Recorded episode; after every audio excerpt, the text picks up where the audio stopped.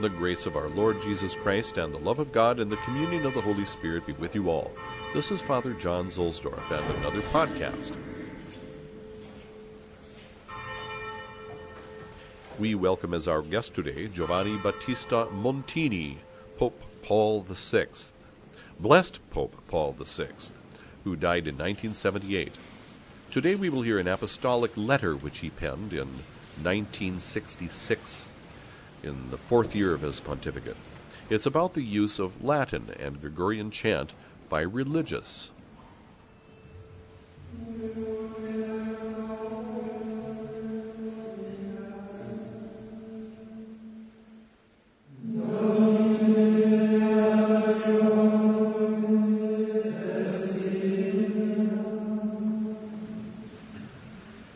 Other day I saw at the website of the Latin Mass Society of England and Wales an old letter of Pope Paul VI concerning the use of Latin by religious institutes in their choral recitation of the office. The apostolic letter is called Sacrificium Laudis. It is available in Latin on the Vatican website, but it is also available in English on the website of the aforementioned Latin Mass Society in a translation prepared by Father Thomas Crean, O.P. He's a Dominican priest. In this podcast, I propose simply to read for you the English translation from Father Crean of Paul VI's letter. As you listen, tune your ears for the following items of interest. First, listen for how Pope Paul makes a connection between the use of Latin and Gregorian chant and vocations to the religious life. It seems to me that this connection can still be seen today. Traditional groups of religious which have either maintained or started up with Latin and Gregorian chant anew for their choral office seem to have abundant vocations. Another point to listen for is how Pope Paul practically begs them to keep the use of Latin and Gregorian chant. He speaks about the beauty of the language and the chant and how they would become rapidly bored by the use of the vernacular and newly cobbled up ditties. And this is indeed the case in my experience. I find the recitation of the office in English, uh, especially with the little melodies that have been cobbled up, uh, to be dreadfully dull. Listen also for how Pope Paul lays down the law. He cites the Second Vatican Council, which explicitly says that religious are to retain the use of Latin, and he also cites instructions on how the documents of the Second Vatican Council concerning liturgy are supposed to be implemented. They're very clear Latin and Gregorian chant are to be preserved. Toward the end, Paul simply orders them to obey. Of course, we all know how that turned out. Finally, the Pope says that he is commanding this not because of an excessive love of old ways. Instead, he is concerned about them with fatherly love, and he's concerned about divine worship. So, let us now hear Pope Paul VI's apostolic letter, Sacrificium Laudis.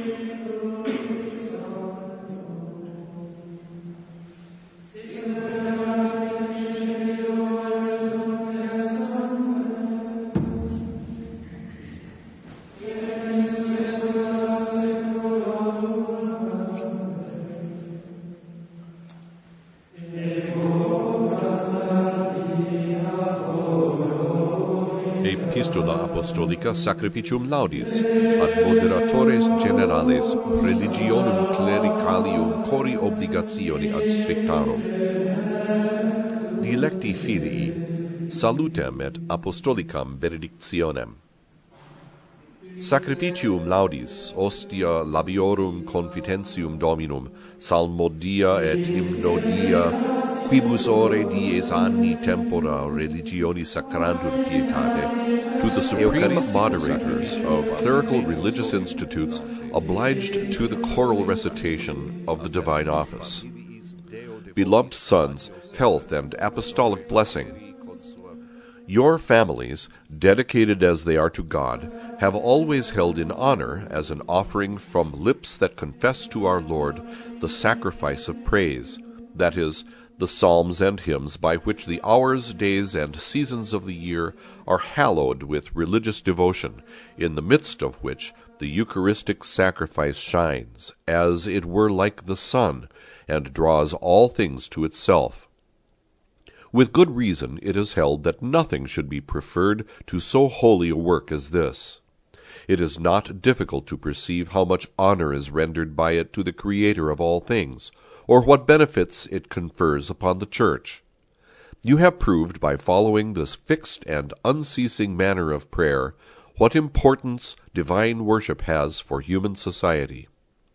Yet, from letters which some of you have sent, and from many other sources, we learn that discordant practices have been introduced into the sacred liturgy by your communities or provinces. We speak of those only that belong to the Latin rite. For while some are very faithful to the Latin language, others wish to use the vernacular within the choral office.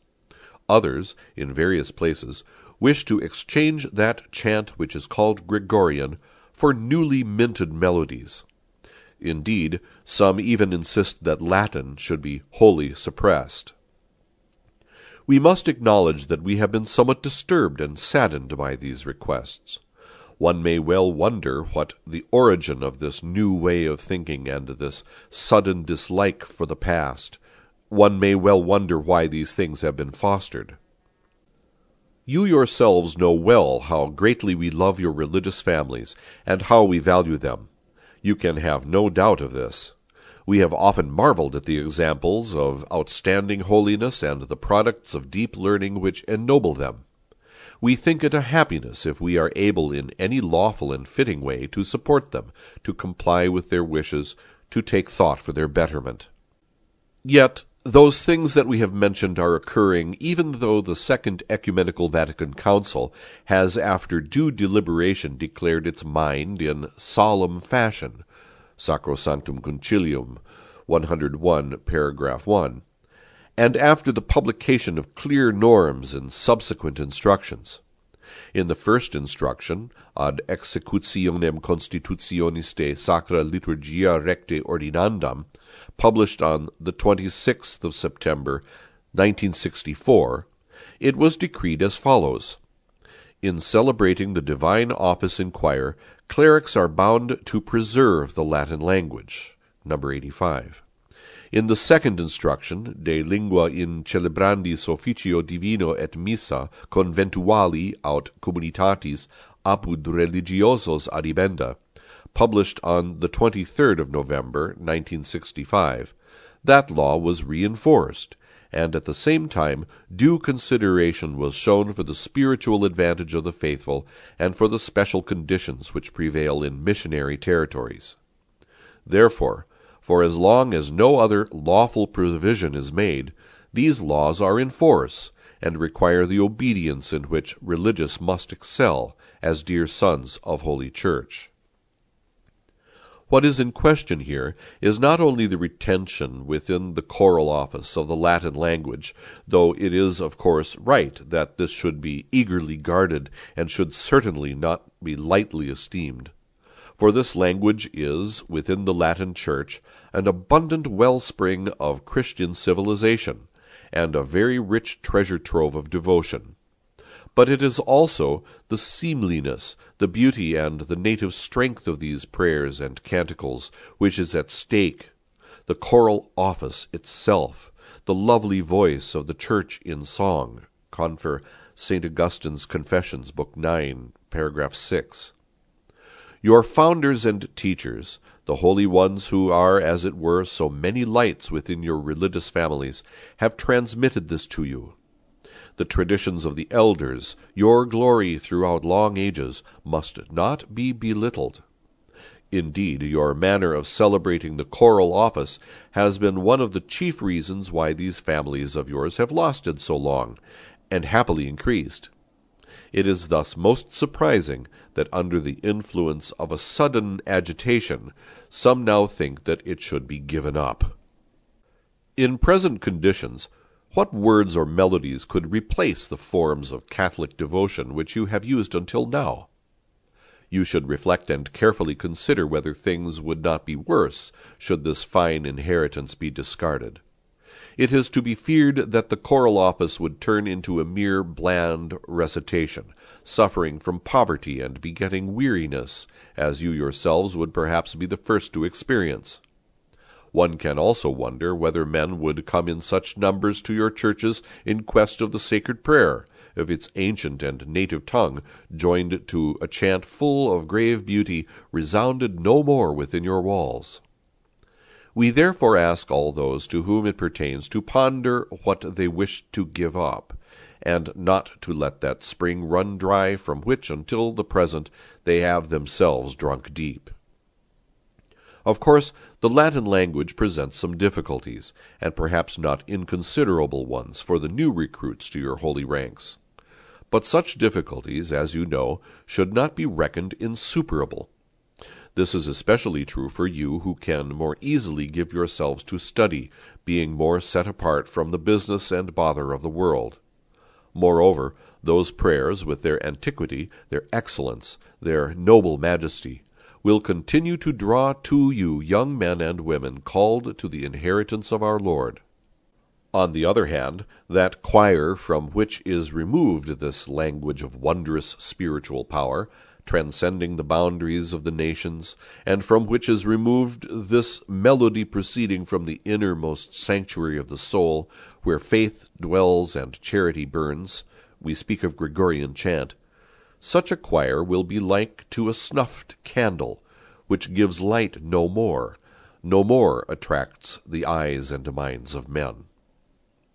In any case, beloved sons, the requests mentioned above concerned such grave matters that we are unable to grant them, or to derogate now from the norms of the Council and of the instructions noted above.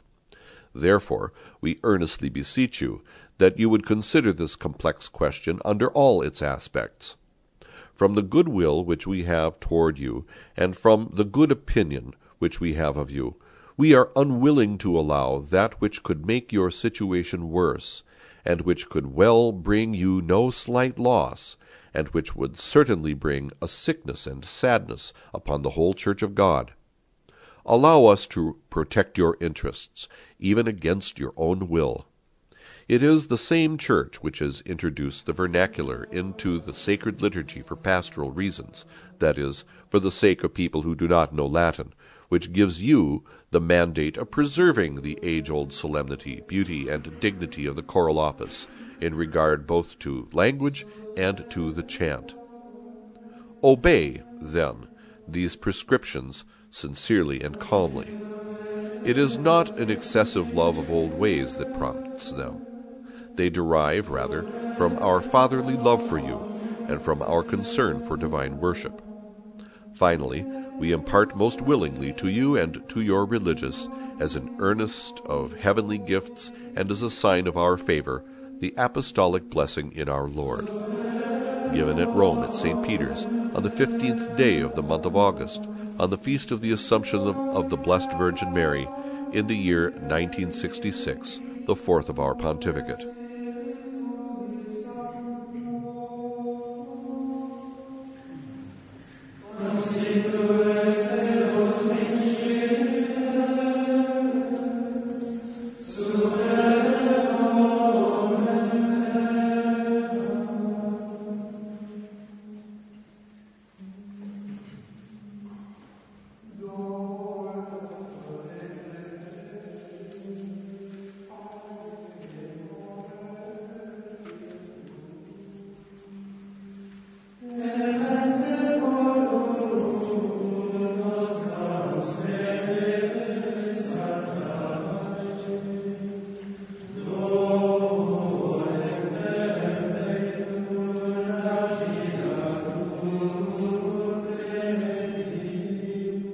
Was Paul VI's apostolic letter, Sacrificium Laudis.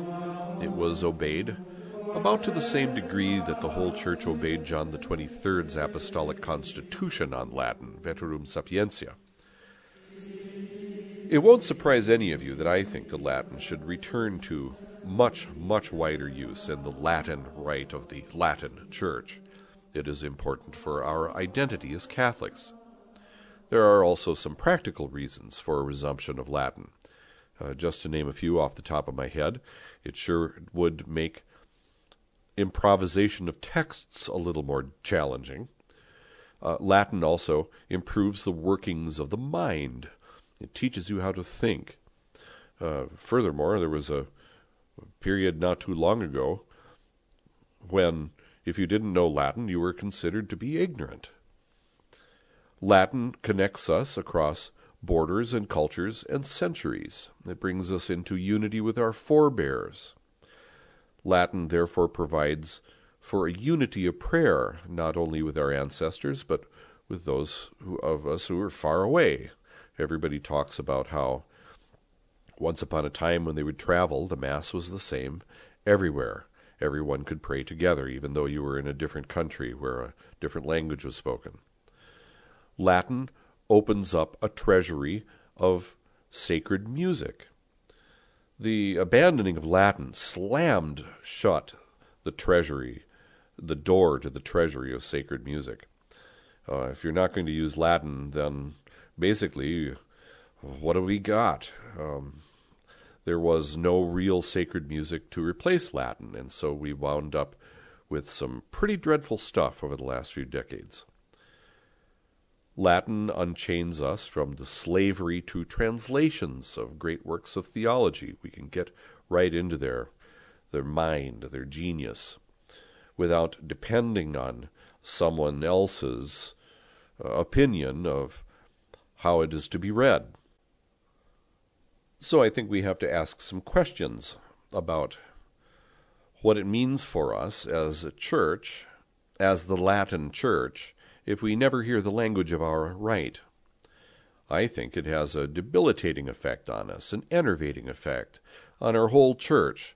Certainly, we are not helped or made better or stronger if our priests and our bishops are ignorant of the language that identifies our church.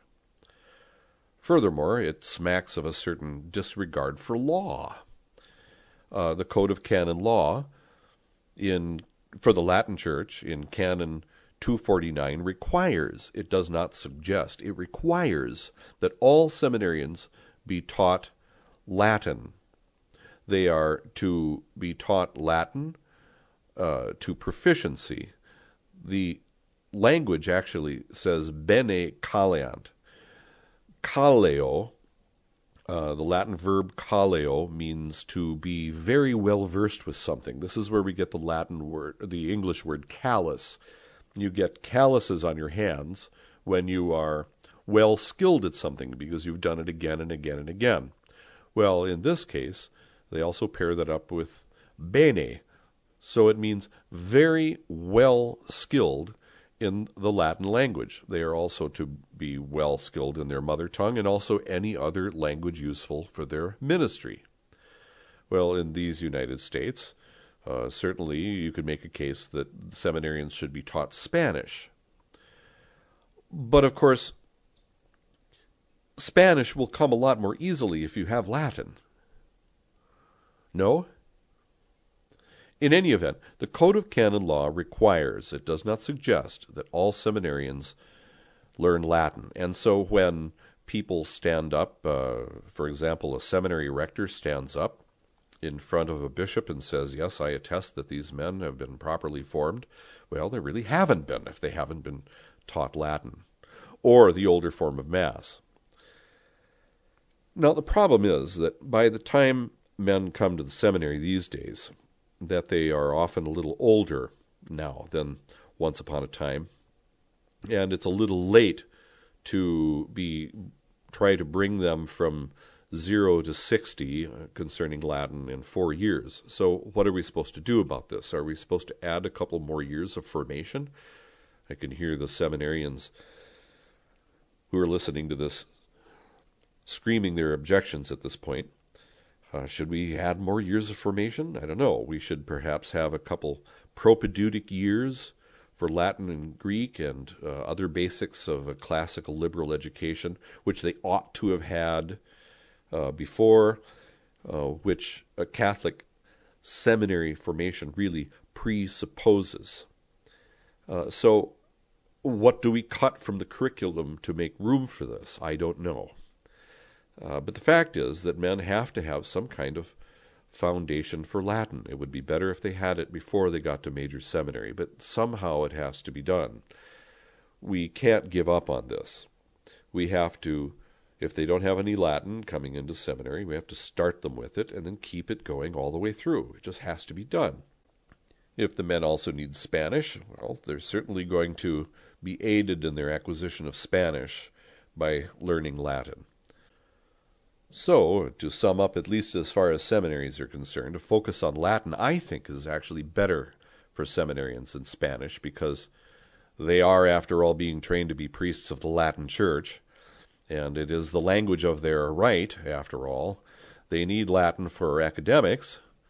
Uh, it helps them learn English, which really more and more can't be assumed today. Uh, the law requires it, and someone has to attest that the ordinands were properly trained. And with Latin, they can learn Spanish more easily. And I'm sure you can think of your own reasons why they should learn Latin. In any event, now you know something about Pope Paul VI's apostolic letter, Sacrificium Laudis. God bless you all, and please pray for me as I will for you.